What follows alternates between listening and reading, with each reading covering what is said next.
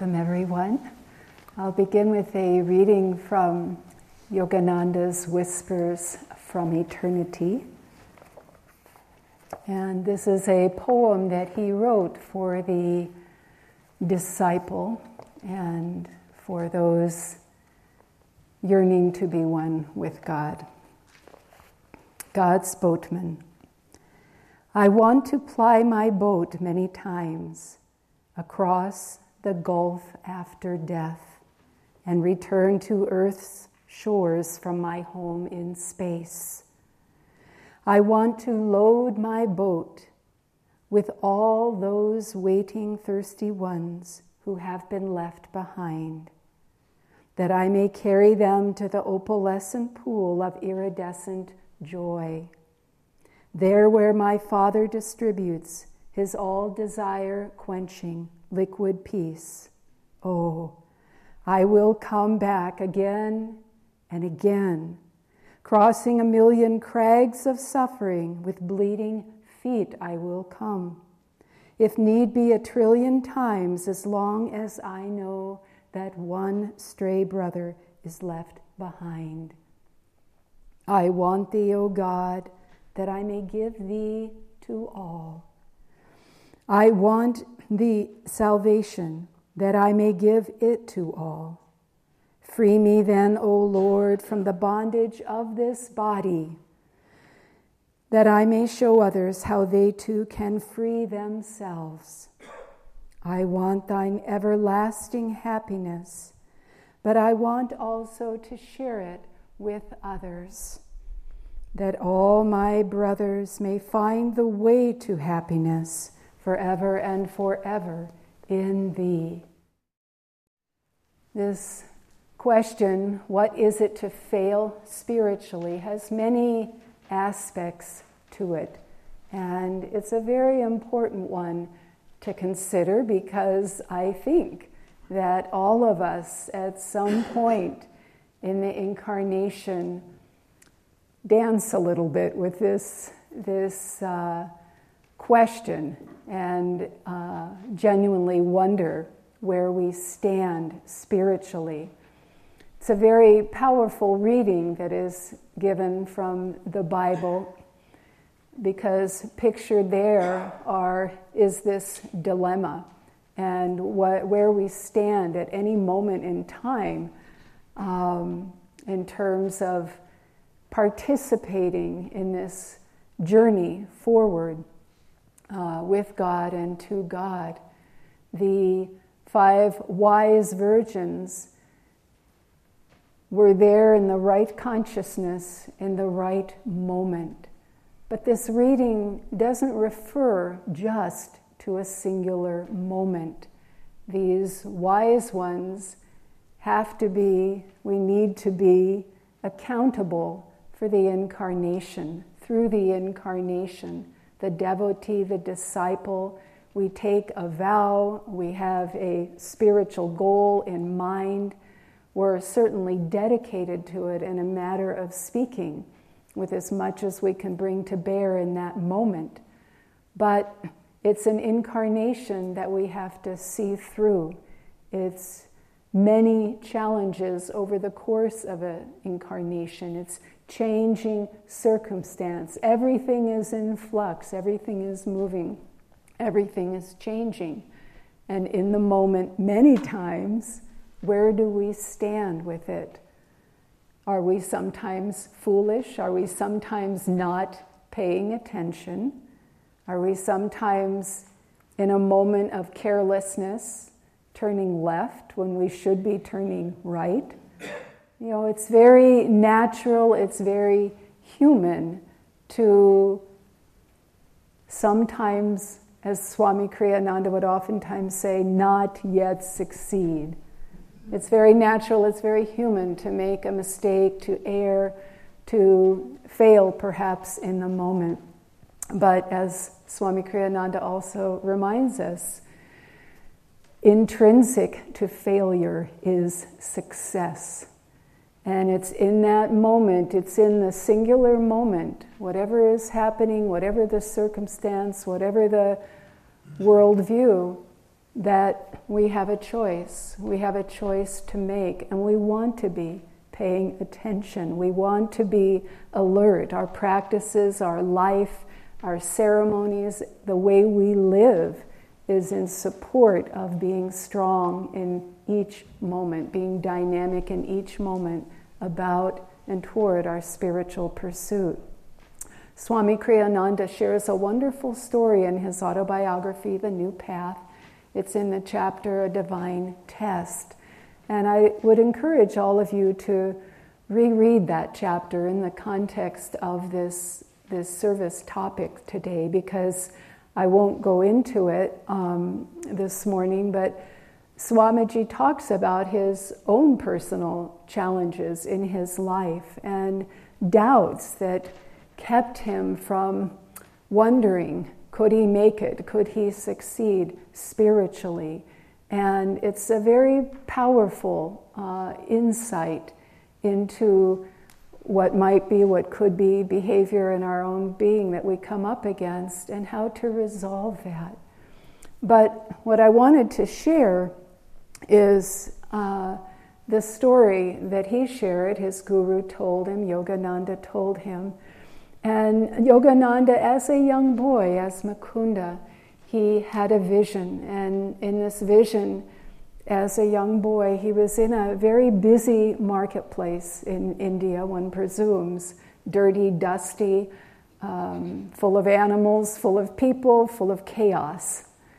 And he's standing there in this marketplace and mesmerized by the scene and taking it all in. And he's aware that as people are passing by in front of him, once in a while they stop, catch sight of something, turn toward him, but looking beyond, and he observes this wistful smile, this lightness of energy come across their face. And then looking at them, he sees it then pass. And a head hanging down, and the words, it's too much.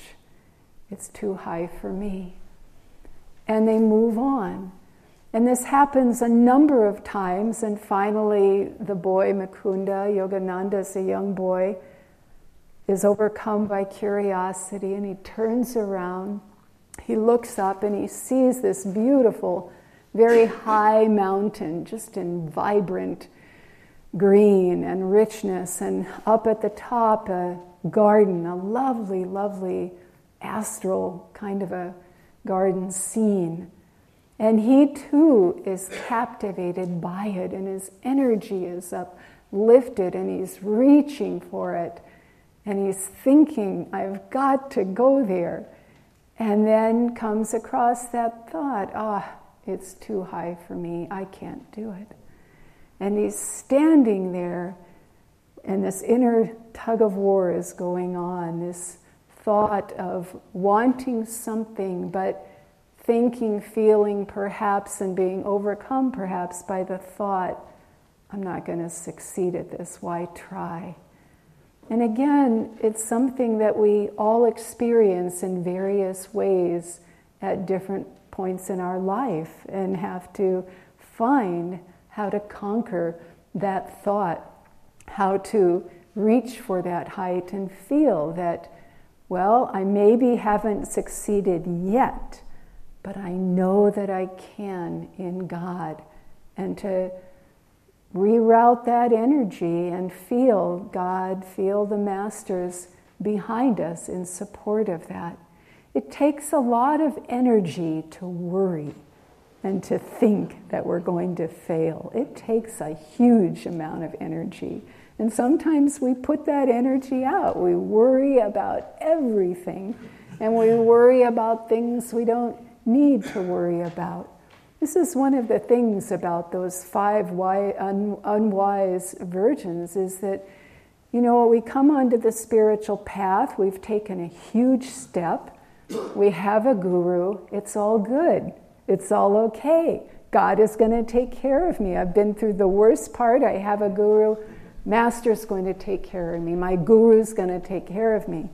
And we can get a little complacent in that, there's a truth to it. I mean, God is going to take care of us. Our destiny is to succeed. We were created to become one with God. So, we are going to get there. We are going to succeed. We are going to realize the goals that we have out in front of us and that we desire on the deepest level. But again, we can't get complacent. We can't think that God is so much going to take care of it that we don't have to put out the energy. We don't have to join up in partnership with God and do the best that we can in every moment. Keep the candle lit now. So whatever it's been before going forward, we need to light that candle as best as we possibly can. I wanted to share with you a couple of letters that Swami Kriyananda wrote to two different disciples. And I think they're very relevant, and what he has to share is a beautiful wisdom, I think, that we can all learn from and draw upon. And this first letter, and I'm just going to read excerpts from these two different letters. The first one was to a disciple, someone we had known for 25 or so years. And this person was moving toward the end of life. It had they had bone cancer, and it was clear there wasn't a lot of time there. And this person asked me, because no longer able to write the letter themselves, to write to Swamiji and ask him the question, what if, again, the worry that we can sometimes get into, it's real in the moment, what if in my next incarnation, because I perceive I'm coming back, what if in my next incarnation I don't find my guru? What is going to happen? What am I going to do? And I will say that in probably at least 23 of the 25 years we knew this person, this was a serious worry. And it would come up in conversations again and again and again and again. And we might chuckle at it. What if my guru isn't there? But, whatever our worry is, it's pretty real to us. It's pretty real. And so Swamiji, this is what he writes. If you're going to worry about anything, it's true that you've picked up the right thing to worry about. Before the blessing of having a true guru, everything else pales to insignificance. That you recognize this does you credit. Even among devotees, there are many who, faced with the challenges you are, would find other things to be preoccupied about. Your very concern is the surest guarantee that you have no reason to be concerned. The moment of death is a sacred one, the most important, in fact, of one's entire life, because the thought one holds at that moment establishes the spiritual momentum, you could call it, that he will carry into his next life. During this period of greatest challenge in your life, your thoughts have focused on your future with Master, and so it is to him or to one appointed by him that you will go when you are reborn. So you can safely lay your fear to rest, and it will help you to do so, for fear is the opposite of love. It would hold you back at this moment when your soul wants most to soar up and out in freedom. Reflect on all the many episodes in your life that give you the basis for true faith. On all the times, especially times of need, when Master has been with you, as he is with you now, in your very yearning for him. Offer yourself up to him in love ever and again, affirming, if necessary, what is in fact true, that he is there, receiving your love. And then when your time comes, as he promised to all who remain faithful to him, he or one of the others in our line of masters will receive you into his arms on the other side. And while this was directed to a disciple of this path, I would say it is true for seekers on all paths that God is genuinely there for them in this way. The other letter that I wanted to read, and this is a much briefer excerpt, but it was from Swami Kriyananda, again to another disciple, a disciple who faced a lot of challenges in their life. And this person would write regularly to Swamiji. And I don't know how Swami Kriyananda did it, but he found the time to answer, I would say, every one of those letters. His family, this person's family, gave us a binder this thick of letters from Swami Kriyananda to this person after he passed, and he passed abruptly. But this is what Swami Kriyananda wrote. Swamiji knew this person, again, about 20 years, so it's a lot of letters. The challenge that life places before us all, to know thyself, is no easy one. It is the greatest challenge there is. There is no shame in failing to unravel this riddle. Rather, it is a great virtue even to have made the attempt. How few people ever do. We are defined much more truly by our strengths than by such weaknesses as we may have. Each sincere effort made, each step forward taken, each victory won, none of these is ever lost.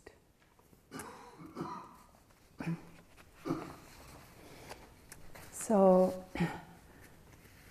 this is a very powerful message to all of us. Again, it is our destiny to succeed. It is our destiny to merge in God. What is it to spiritually fail? We cannot. We cannot fail. It may take a while, but we cannot fail. We have everything, and that which we can't even imagine, on our side. Swami Kriyananda said, go forward, offer your life to God's will, whatever that is for you, and then let God worry about the failures. Let God worry about the successes. It's really not ours to do. We just need to be in the moment, keeping the lamp lit, which is to say, putting out dynamic energy, trying to move forward, leave the past behind, glean from it what you can, but keep going forward. This is a long distance run, and there's many stations all along the way that are going to splash a wet sponge on us, give us some soda to drink, feed us, or whatever is required. I wanted to, this seems to be the day of reading, but I think these are just better said in Swami's words and in Master's words. And so this last account is from Yogananda, and he talks about that moment when he met his guru, Sri Yukteswar. And it, again, it speaks for itself, but to that relationship and the responsibility that a guru accepts on our behalf to see us through to spiritual freedom. So this is Yogananda speaking. He says, my master said to me, I will be your friend from now until eternity, No matter whether you are on the lowest mental plane, or on the highest plane of wisdom. I will be your friend if ever you should err, for then you will need my friendship more than at any other time. When I accepted my master's unconditional friendship, he said, "Will you be my friend under all circumstances? Will you protect me in my highest or in my lowest strata of mind?" I was amazed. I was stupefied. For how could I dream of Master being in the lowest strata? But until I vowed to be his friend always, under all circumstances, he did not rest. He was gladdened when I said, "I will be thine always." It was then, after this amazing spiritual compact, that I understood the significance of a guru. And really, I never found complete satisfaction, comfort, and God consciousness until I tuned myself in with the divine consciousness of my master. And so this is how we keep the lamp lit every day throughout this incarnation and remain strong, centered in faith, centered in the knowing that we are in partnership with the divine. We try our best to tune in to that consciousness which resides in the guru. The guru is God-given, sent by God to accompany us home, and he is with us every step of the way.